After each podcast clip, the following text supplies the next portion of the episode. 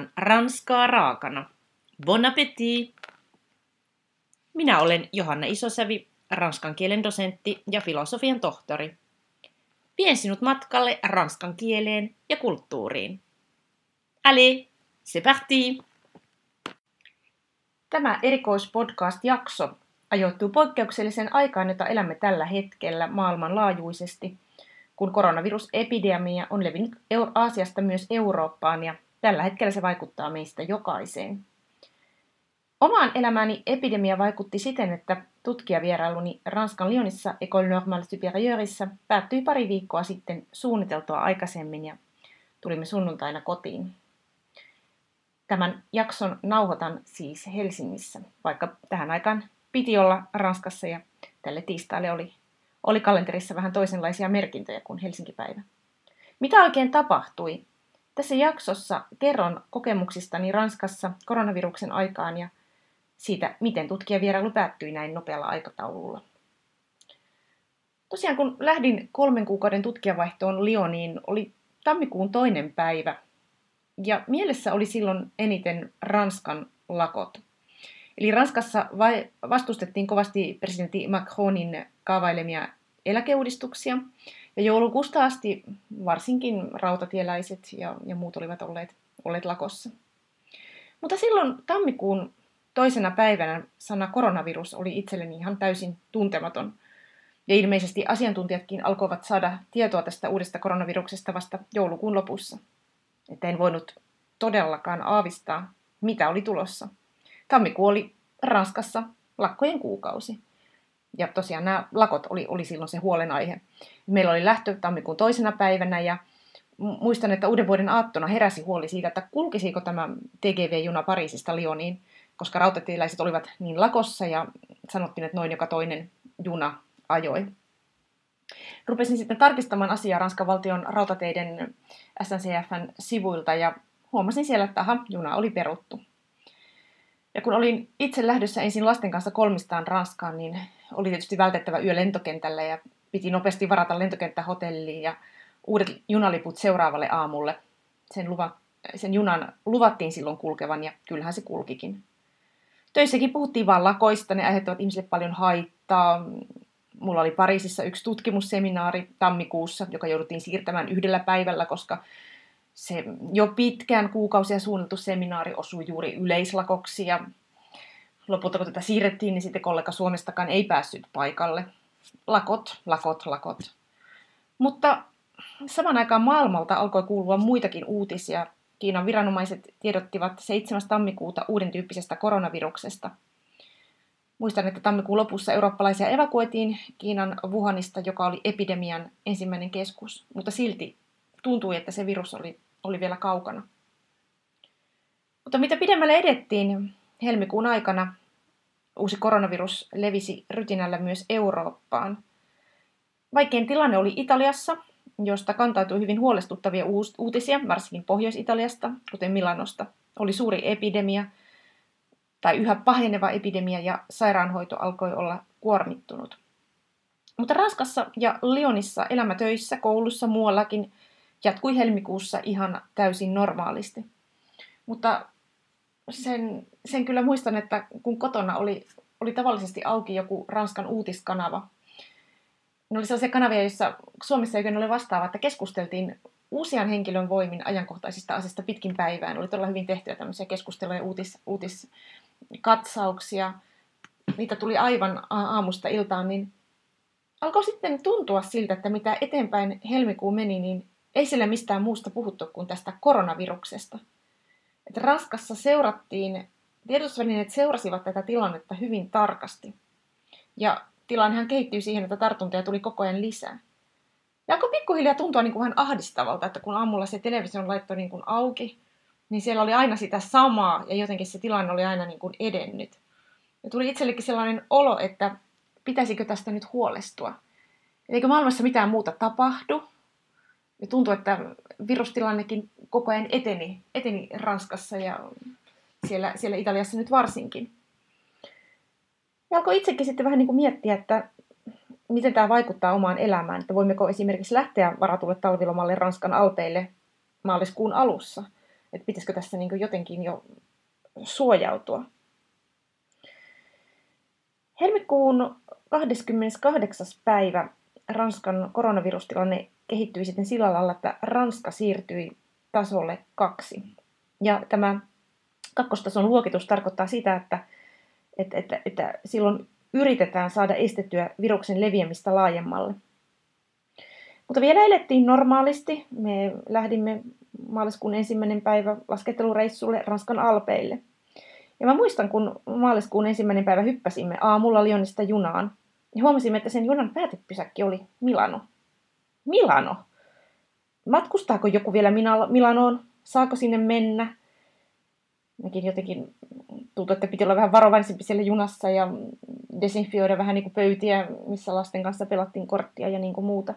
Mehän emme toki jääneet Milanoon, me jäimme pois paljon paljon aikaisemmin jo tunnin päästä Ranskan puolella ja vaihdoimme sitten toiseen junaan, Ranskan paikallisjunaan.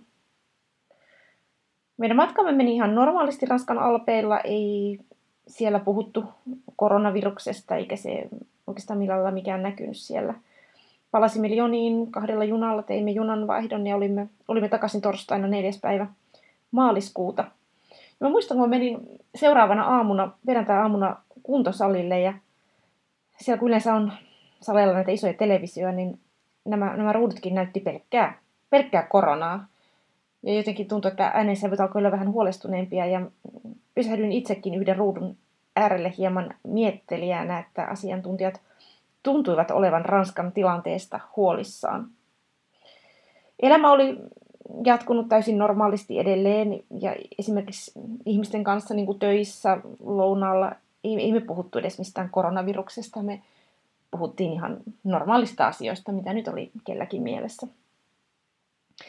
Mutta tosiaan kun tämä kakkostaso on Ranska oli saavuttanut helmikuun lopussa, niin siitä ei kulunut kuin yksi viikko, kun Ranskan virustilanne oli siirtynyt tasolle kolme. Ja tämä päivämäärä virallisesti oli lauantai 7. maaliskuuta. Ja kolmostason tila tarkoittaa sitä, että virus on jo laajalle levinnyt ja tavoitteena on hidastaa ainoastaan epidemian vaikutuksia. Tuona lauantaina oltiin siis palattu reissussa ja ennen kuin tiesin mitään, että epidemia oli näin edelle, niin, edennyt, niin tuli sellainen tunne, että jotenkin kun tilanne oli jo vähän niin kuin muuttunut, vaikka tavallaan elettiin normaalisti, niin tuli sellainen tunne, että nyt pitää mennä sinne käydä Groupama stadionilla, joka on Olympique Lyonin jalkapallojoukkueen kotistadion, niin täytyy käydä sillä opastetulla kierroksella, koska sitä oli, siitä oli lapset niin pitkään puhunut, jotenkin tuli sellainen, että nyt, nyt pitää niin kuin tehdä vielä asioita että mitä tässä tulee tapahtumaan, me emme tiedä. Italiassa oli, oli suljettu paikkoja. Ranskassa tilanne oli ollut se, että pahin epidemia oli pohjois- ja itä, itäosissa. Et siellä oli jo jonkin verran ollut, että paikallisia kouluja oli suljettu, jos siellä oli ollut, ollut sairastapaus ja siten altistuneita. Mutta tosiaan Lyonissa ei ollut, ei ollut vielä niin kuin tällaista, tällaista ollut. Toki, toki Lyonin alueellakin oli, oli niitä tartuntoja kyllä.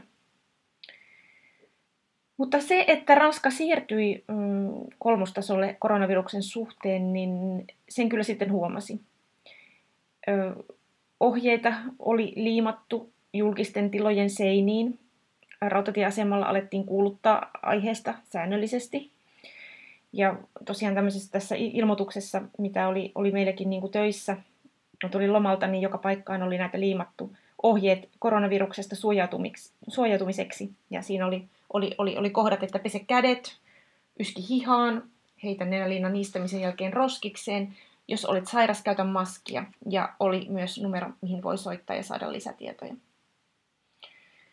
Tosiaan kun palasin talvilomalta töihin maanantaina 9.3. aloin nähdä näitä, näitä ilmoituksia. Tytöt menivät ihan normaalisti kouluun ja no mediassa tuntui, että yhä enemmän puhuttiin tästä tästä aiheesta mä muistan kyllä töissä, että me oltiin oltu Alpeilla, muutkin oli ollut, no kaikki melkein oli ollut jossain vuoristolla, me, me, me lounalla puhuttiin ihan vaan meidän niin kuin reissuista. Mutta se, että tämä, jotenkin tämä media, mediatiedotus aiheutti sen, että, että alkoi tulla mieleen enemmän sellainen huoli, että päästäänkö me kotiin niillä meidän varatulla juna- ja lentolipuilla 31. päivä maaliskuuta. Et tuntuu, että nyt jotenkin tilanne etenee. Meidän vuokrasopimus oli so- loppumassa kuun lopussa. Eli se huoli siitä, että mitä jos me jäädään jumiin maahan, jos tulee, suljetaan Italian ma- mallin mukaan niin kuin alueita, niin mitä meille tapahtuu, missä me olisimme. Et eihän me voida, meillä loppuu vuokrasopimus, eikä me nyt haluta maksaa toisesta asunnosta vai viedäänkö meidät karanteeniin jonnekin, ties minne. Ei ollut mitään halua joutua, joutua sellaiseen niin kuin ulkomailla. Ja me alettiin pohtia varasuunnitelmia. Ehkä meitä huoletti eniten se, että jos lennot lopetetaan Ranskasta, että mitä sitten, tai jos se huoli näyttää todennäköiseltä, että, että, että voitaisiin ajaa Euroopan halki. Nyt meillä ei ollut autoa mukana. Viime, viimeksihän meillä oli auto mukana. Janne sitä haki, me tyttöjen kanssa lennettiin. Vähän vuokrautoja katsottiin. Heräsi jopa tämmöinen ajatus, että pitäisikö varata vuokra-auto jo varulta, perua se sitten. Mietittiin myös, että voiko junalla matkustaa Ranskasta Saksaan. Et me ei siinä vaiheessa uskottu niin kuin millään lailla, että rajoja voitaisiin laittaa kiinni. Siitähän meidän mielestä oli todiste, että Italiankin sai edelleen matkustaa junalla, mitä me pidettiin hämmästyttävänä. Että oikein testattiin vielä sitä, että, että, että voiko Milanoon varata lentoli, anteeksi, junalipun 90. maaliskuuta. Sen olisi ihan hyvin voinut varata Italian, jossa muuten oli todella kovat niin kuin, liikkumista koskevat rajoitukset. Et enemmän me olimme huolissamme lennoista kuin rajoista. Et tuntuu, että kyllä Euroopassa niin rajat pysyy auki. Mutta aika vähän sitä siinä vaiheessa mistään ymmärsi ja tilanne oli kaikille ihan valtavan uusi. Eli ruvettiin tekemään näitä vara, varasuunnitelmia ja oli, oli siinä niin muutakin matkustavia, matkustamiseen liittyviä asioita, että samalla viikolla, kun vanhemman tyttären jalkapallojoukkue piti lähteä pääsiäiseksi Sisilian turnaukseen, niin vanhempien listolla alettiin miettiä, että pitäisikö tämä niin kuin perua. Jotenkin ei luotettu siihen, että Italiassa tilanne olisi ohi, vaikka Italiassa oli kaikki jalkapallotapahtumat peruutettu niin kuin huhtikuun alkuun saakka. Sen jälkeen olisi ollut se matka ja tuntuu, mutta ehkä enempi oli jotenkin ajatus se, että nämä on kuitenkin vähän siellä kauempana, mutta ei ehkä ihan luoteta. Matka peruttiin ja tuntui tosi helpottavalta, että ei tarvitse tätä enää miettiä, että tämä on nyt pois niin kuin päiväjärjestyksestä. Itse olin juuri saanut tiedon, että olen saanut rahoituksen viikon tutkijavierailulle Saksaan, jonka niin kuin, matkan, jonka saksalainen yliopisto maksaisi. Mä en missään vaiheessa ruvennut varaamaan mitään lippuja. Tuli, tuli, tuli niin kuin aivan, aivan sellainen olo, varsinkin kun liput pitää itse ensin maksaa ja he korvaa sitten kaikki matkakulut niin kuin jälkeenpäin. Niin tuntuu, että tilanne on aivan liian epävarma. Alkoi tuntua niin kuin jopa siltä, että, että en halua lähteä mihinkään keväällä. Nyt haluan olla, olla kotona ja siirtää sen syksyyn. Lähetettiin sinne saksalaisen yliopistonkin kysymystä, että no mitä, mitä tapahtuisi sitten, jos, jos, jos vaikka liput olisi varattu ja joutuisi niin kuin perumaan. Mutta kyllä mä ajattelin, että mä en, en tällaisenkaan lähde, että mä en, mä en rupea varaamaan ennen kuin selviää tämä tilanne. Ja alkuhan se tilanne sitten etenemään ja tavallaan selviämään muistan, että keskiviikkona 11.3. Olin, olin töissä, alkoi Facebookin ja WhatsAppin kautta kuulua Suomesta vähän yllättäviltä tuntuvia käänteitä. Että suomalaisilla yliopistoilla alettiin pohtia siirtymistä etäopetukseen. Ja olin itse tästä niin kuin hyvin hämmästynyt, että eihän Suomessa ole lainkaan yhtä vaikea tilanne kuin Ranskassa. Vaikka nyt tuntuu, että Lyonissakin tilanne oli kuitenkin aika hallinnassa, tai ainakin semmoinen kuvitelma oli meillä oli yliopisto täysin auki, en, emme kuullut sellaista puhetta mistään, että, että oltaisiin niin ajatella sulkea. Mutta samana päivänä kuului sitten muualta Eurooppaa myös raskaista toimenpiteistä, kun Tanska ilmoitti sulkevansa koulut. Ja tämäkin tuli vähän itselleni yllätyksenä, että mitä, mitä oikein nyt on meneillään. Et, et sellaiset maat, joissa tuntuu, että ei ollut ainakaan vielä erityisen paha se koronatilanne ollut, niin reagoivat voimakkaasti. Mutta kyllähän Ranskassakin alkoi tapahtua. Tämä oli joku semmoinen käänne. Mä itse niin koin, että tämä keskiviikko 11. maaliskuuta ilmoitettiin, että Ranskan presidentti Emmanuel Macron puhuu suorassa televisiolähetyksessä torstai-iltana 12. päivä maaliskuuta. Ja silloin tuli mieleen, että voisiko se Ranskakin sulkea ne koulut. Nyt oli vain suljettu alueellisesti niitä kouluja, joissa, joissa oli ollut tartuntoja. Ne oli ollut ihan, ihan muilla alueilla kuin tuolla Lyonin alueella olisihan se niin kuin järeä toimenpide, en, en oikein tiennyt, että mitä tapahtuu.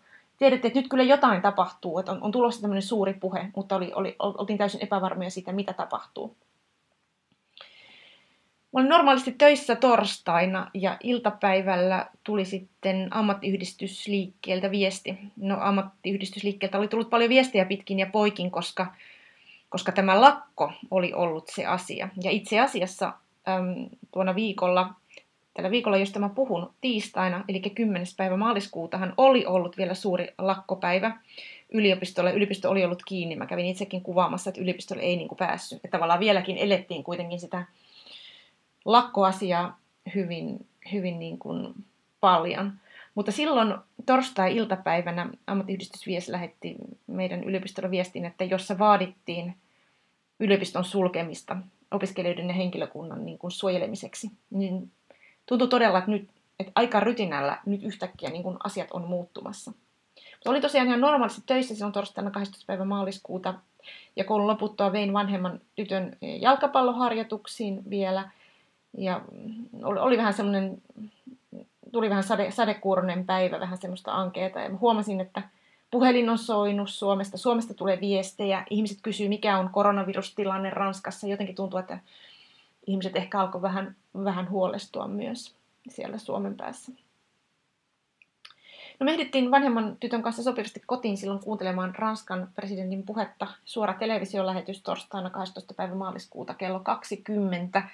Kuunneltiin kyllä todella suurilla korvilla. Se puhe oli vaikuttava, hän on erittäin hyvä puhuja. Macron totesi, että Ranskassa on vuosisadan pahin terveyteen kohdistuva kriisi. Kuitenkin hän, hän ilmoitti, että viikonlopun kunnallisvaalit pidettäisiin normaalisti, mutta erityistä varovaisuutta noudattaen turvaväliä. Kaikkien pitäisi olla vähintään metrin päässä toisistaan ja jokaisen tulisi tulla paikalle oman kynän kanssa. Mutta seurasi kuitenkin kovia toimenpiteitä tässä puheessa. Macron pyysi yli 70-vuotiaita pysyttelemään mahdollisimman paljon kotona. Koronavirusriskihän on suurin iäkkäille, vaikka iästä riippumattahan ei tiedä, miten, miten kullekin käy, mutta että oli, oli tarkoitus, että tehdään kaikki mahdollinen, erityisesti ikäihmisten suojelemiseksi. Julkinen liikenne toimisi edelleen, mutta vuoroja vähennetään Ranskassa. Etätöitä suositaan kaikki, ketkä vaan pystyvät, niin, niin kotiin tekemään etätyötä ja ja, ja valtio, valtio lupasi, lupasi sitten vähän tukia, jos jää esimerkiksi osa-aikaisesti työttömäksi tai muuta tässä tilanteessa. Mutta puheen suurin uutinen oikea paukku oli, oli se, että koulut ja yliopistot suljettaisiin maanantaista 16. maaliskuuta alkaen, ja kunnes toisin määrätään, eli tätä päivää, jolloin koulut taas palaisivat arkeen, niin tätä ei ilmoitettu. Ja peli oli aivan täysin selvä silloin, että meillä olisi ollut niin kuin vähän yli kaksi viikkoa jäljellä tätä tutkijavaihtoa. Mutta nyt tyttöjen ja minun työpaikat menivät kiinni. Meillä ei ollut enää mitään syytä jäädä pariksi viikoksi Ranskaan. Nyt meillä olisi oikeastaan ollut huoli jäädä odottamaan sitä meidän paluulentoa, paluujunaa.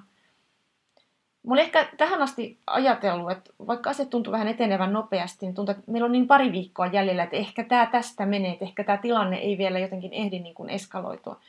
Mutta tilanne oli kärkistynyt ihan valtavan nopeasti, ja kun itsekin katsoo taaksepäin näitä päivämääriä, niin tajuaa niin kuin jälkeenpäin, että ei, ei tässä kukaan oikein pysynyt tässä vauhdissa. Niin mitä voisi tapahtua kahdessa lisäviikossa? Pääsisikö silloin enää takaisin Suomeen? Tietää, millaisia liikkumisrajoituksia Italiassakin oli, ja jos Ranskan tilanne meni jo näin pahaksi, nämä on aivan valtavan järeitä toimenpiteitä. Eihän me olla tarvittu Euroopassa tällaisia, että me ruvetaan kouluja sulkemaan. Et siinä iltana mä aloin välittömästi soittaa. Usean kertaan yritin päästä läpi lentoyhtiöiden palvelunumeroihin, en päässyt mihinkään läpi. Meillä oli Air Francein yhdistetty juna ja lentolippu juna Lyonista Pariisin Charles de Gaullein lentokentälle ja sitten lento Pariisista Helsinkiin. Kun en mä päässyt läpi, niin tuli kuitenkin voimakkaasti sellainen olo, että en voi mennä nukkumaan ennen kuin meillä on paluuliput. Vai saako niitä enää? Et nyt haluaako kaikki pois täältä, ne ketkä pystyy. Tietysti Ranskassa on paljon suomalaiset, jotka asuu pysyvästi maassa ja ei minnehän sitä ihminen koti, koti, kodistaan lähtee, mutta meillä olisi, että meillä ei ole meillä kotia, meillä ei hetken päästä ole asuntoa siellä Ranskassa. Meillä, meillä ei ole mitään paikkaa, missä olla mahdollisesti karanteenissa. No, netin kautta selvisi, että lippuja löytyy. Teimme varauksen välittömästi sunnuntaille. Ja toivottiin kovasti, että päästään kotiin. Viestittelin illalla vielä monien kanssa, ihmisten kanssa ja aamulla jotka asuu Suomessa, jotka asuu Ranskassa. Kaikki kannatti tätä nopeata lähtöä, että lähtekää heti, kun vaan, kun vaan tältä vielä pääsee. Perjantai-aamuna silloin 13. päivä peruin. Mun piti pitää alustus erässä ravintolassa pidettävässä tilaisuudessa ja jotenkin tuli silloin perjantai-aamuna sellainen olo, että sekin on niin kuin se on niin peruttava, että, että en voi ottaa mitään riskiä ennen sunnuntai matkaa, että tämä tilanne on nyt niin vakava, että ei mitään enää uuteen paikkaan uusia ihmisiä, uusia, uusia viruksia ja lopulta tämä koko tilaisuuskin sitten peruttiin. Ranskan jalkapalloliitto ilmoitti peruvansa kaikki treenit, pelit kaikilta ikä, ikäryhmiltä, saatiin valmentajalta viesti. No lauantai oli meidän pakkauspäivä. Mä sain, sain aamulla puhelun Suomesta ja tuota, joku oli kertonut soittajalle, että nyt Ranska sulkesi rajat. Että kuinka te oikein pääsette nyt takaisin? Olin itse ihmeissäni, tietysti aina sitä hetkeksi huolestuu, että mitä, onko jotain uutta tapahtunut, jotain uutta tietoa, mitä, mitä mä en ole niin kuin vielä saanut selville. Et tässä torstain suuressa puheessa Emmanuel Macron oli kuitenkin ilmoittanut, ettei Ranska lähde sooloilemaan rajojen sulkemisesta, että tarkoitus on tehdä EUn laajuisia päätöksiä. Tuli sitten mieleen, ettei kyse olisi, ra- olisi tästä Tanskasta, joka oli ö, perjantai-iltana Pohjoismaa Tanska ilmoittanut sulkevansa rajat. Ja kun ei mitään tietoa löytynyt Ranskan rajojen sulkemisesta silloin, niin ilmeisesti oli Tanska ja Ranska menneet sekaisin ja oltiin kaikki helpottuneita. Ja vaikka mä en hetkeäkään ollut epäillyt, että tämä ratkaisu, nopea ratkaisu, että nyt palataan kotiin heti kun voidaan, niin tämän ratkaisun järkevyys alkoi vain vahvistua, koska näitä toimenpiteitä tuli sitten koko ajan lisää. Lauantaina 14.3. Ranska ilmoitti, ilmoitti uusista sulkemisista, eli ravintolat ja kaikki ei-välttämättömät kaupat suljettaisiin keskiyöstä alkaen. Kyllä tilanne tuntui niin kuin vaikeutuvan koko ajan ja tuntui helpottavalta, että nyt jo seuraavana aamuna me lähdetään, me lähdetään tosi aikaisin aamulla, että ei kai tässä nyt ehdi vielä viikonlopun aikana tapahtua mitään uutta, uusia rajoituksia.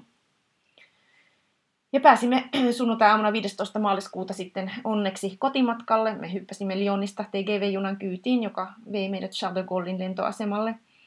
Tämä juna oli lähtenyt Marseista, Etelä-Ranskasta, ja oli matkalla Brysseliin. No, jos oli vähän miettinyt etukäteen, että onko siellä junassa sitten sillit suolassa, ties kenen värskivän kanssa, niin no, juna oli niin tyhjä, että turvaväli oli kyllä helppo pitää. Me oltiin semmoisessa neljän paikassa ja meillä oli aivan niin kuin vaan tyhjiä rivejä. Toisella puolella vaunua oli muutamia ihmisiä. Junassa selasin iltapäivälehden otsikkoa suomalaista ja ilmoitus oli, että Suomen ulkoministeriö oli ilmoittanut, että älä matkusta ulkomaille, antanut tämmöisen ohjeen, että riskinä oli, oli ettei enää, enää pääsisi takaisin kotiin Suomeen. Ja tietysti on, on kivempi lukea tällainen viesti, kun on niin kuin matkalla, matkalla kotiin. Lentokentältä ystävältä, lentokentällä kun oltiin ystävältä, tuli myös viesti, että Ranska alkaa rajoittaa kaukoliikennettä.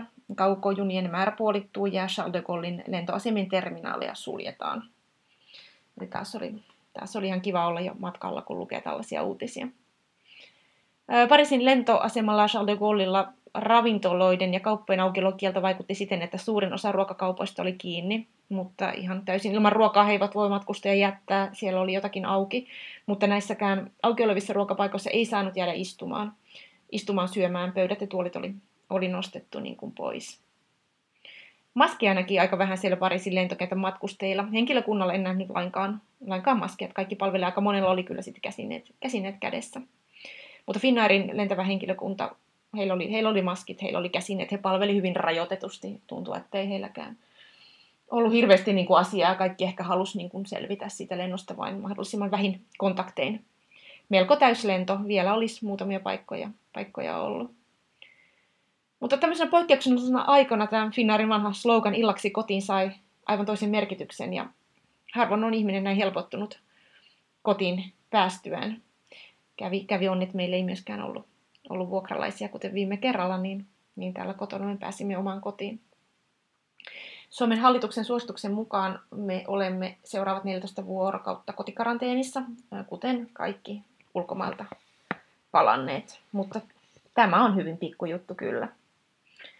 Tosiaan sunnuntaina tultiin kotiin. Eilen maanantaina Suomen koulut olivat vielä auki. No, meillähän lapset ovat karanteenissa ja tarkoitushan olisi ollut, että he on Ranskassa koulussa, että mehän ollaan tässä niin kuin kahta koulua ikään kuin käyty, käyty koko ajan, että meille tämä kotikoulu on sitten aikamoisen tuttua ja jo ensimmäisellä tutkijavierailulla niin opetin, opetin omille lapsille sukukauden, että he on, he on tottuneet tähän.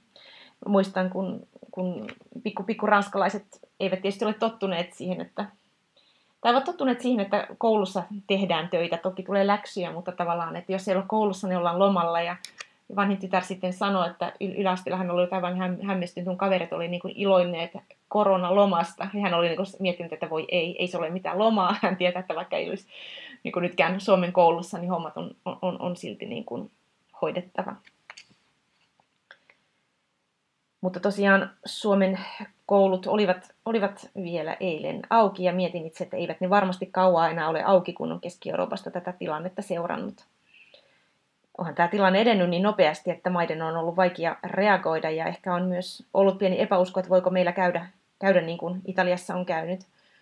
Mutta nyt Espanjan koronatilanne on alkanut muistuttaa Italia ja Ranska yrittää kaikin keinoin välttää et, et kyllä itse kun Ranskan tilannetta on, on seurannut, niin tuntuu itsestään selvältä, että Suomi turvassa toimenpiteitä on tultava, jotta sairastuneita ei tulisi yhtä aikaa niin paljon, ettei terveydenhuolto kestä. Ja odotetusti ja onneksi näin Suomen hallitus ilmoitti maanantai-iltapäivänä 16. maaliskuuta sulkevansa koulut keskiviikosta 18. päivä alkaen. Mutta myös Ranskassa tapahtui, eli eilen maanantaina äh, Ranskan presidentti Macron piti uuden puheen kello 20 suora televisiopuhe jälleen täytyy kyllä myöntää, että tätä, tätä puhetta oli huomattavasti niin kuin kevyemmin mielin seurasin kotisohvalta Helsingistä kuin, kuin sitä torstain, torstain Lyonin puhetta. Kuten oli spekuloitu jo aikaisemmin päivällä, niin Ranska alka, Ranskassa, Ranskassa alkaa niin sanottu lockdown-tila, eli tästä päivästä tänä tiistaina kello 12 alkaen 15 vuorokauden ulkona liikkumiskielto rangaistuksen uhella. Poliisia tulee paljon valvomaan tätä Toki kaupassa saa käydä, pidetään turvaväliä ja terveyteen liittyvät asiat saa hoitaa lääkärissä apteekissa. Mutta muuten on oltava vain, on pysyttävä perheen parissa, ei mitään sukujuhlia, ei ulkopuolisia kontakteja yhtään, yhtään enempää kuin on pakko, täysin välttämätöntä. Macron totesi myös, että ihmiset eivät ole ottaneet riittävän vakavasti torstaina annettuja ohjeita, eli, eli nyt on sitten aika niin kuin järeät keinot käytössä. Lisäksi tästä tiistaista kello 12 alkaen rajat suljetaan sekä Euroopan unionin että Schengen-alueelle, mutta ranskalaiset saavat toki palata kotimaahansa. Emmanuel Macron käytti aika vahvoja kielikuvia. Hän totesi, että Ranska on sodassa, terveyttä koskevassa sodassa. Eli palasimme kotiin viime hetkillä. Tilanne Euroopassa etenee kyllä aivan, aivan, aivan valtavasti ja Finnarkin ilmoitti eilen peruvansa 90 prosenttia lennoista ja katsotaan tuleeko vielä uusia, uusia perutuksia. Mutta mielessä on nyt eniten kiitollisuus. Kiitollisuus myös siitä, että kolmen kuukauden tutkijavierailusta onnistui kaksi ja puoli kuukautta. Eli sehän ei mennyt mitenkään pieleen. Se on hämmästyttävän hyvä, hyvä, hyvä saavutus. Tutkijavierailu onnistui. Pystyin tekemään paljon asioita, mitä varten olin sinne tullut. Lapset olivat koulussa Lionissa, olivat kavereidensa kanssa. Meillä oli monenlaista touhua vapaa-ajalla. Mutta vierailun päätös oli aivan täysin odottamaton, kun miettii, että mistä tilanteesta me lähdimme tammikuun toisena päivänä. Nyt tarvitaan kansainvälistä yhteistyötä enemmän kuin koskaan. Mä uskon itse, itse siihen, että viruksella ei ole passia, kuten Emmanuel Macron totesi torstaina. Me olemme nyt kaikki samassa veneessä, jota keikuttaa ja aika pahasti. Mä itse jatkan nyt tutkimusyhteistyötä etänä olen yhteydessä ystäväperheeseen Lioniin. Haluan tietysti seurata, miten heillä siellä niin kuin menee. Heilläkin on siellä kotikoulua. He sanovat, että eilen oli, oli vähän aavemaisen hiljaista Lionissa, että oikeastaan kuului vain hälytysajoneuvojen ääniä. Suomessakin täytyy yhteydenpitoa nyt entistä enemmän jatkaa etänä. Meillä on onneksi siihen digitaalisia välineitä, eli tavallaan ennennäkemättömät valmiudet olla niin kuin etänä yhteydessä. Eli pidetään yhteyttä, ollaan toistemme tukena, vaikka me tällä hetkellä voi ihmisiä nähdäkään entiseen tapaan. Mä haluan toivottaa voimia kaikille, niin Suomessa oleville kuin ulkomaillakin asuville, suomalaisille ja muille, teille kaikille, jotka yritätte jatkaa arkea parhaanne mukaan erilaisten rajoitusten mukaan. Voit lukea lisää kielen ja kulttuurin ilmiöistä blogistani johanna.isosavi.com.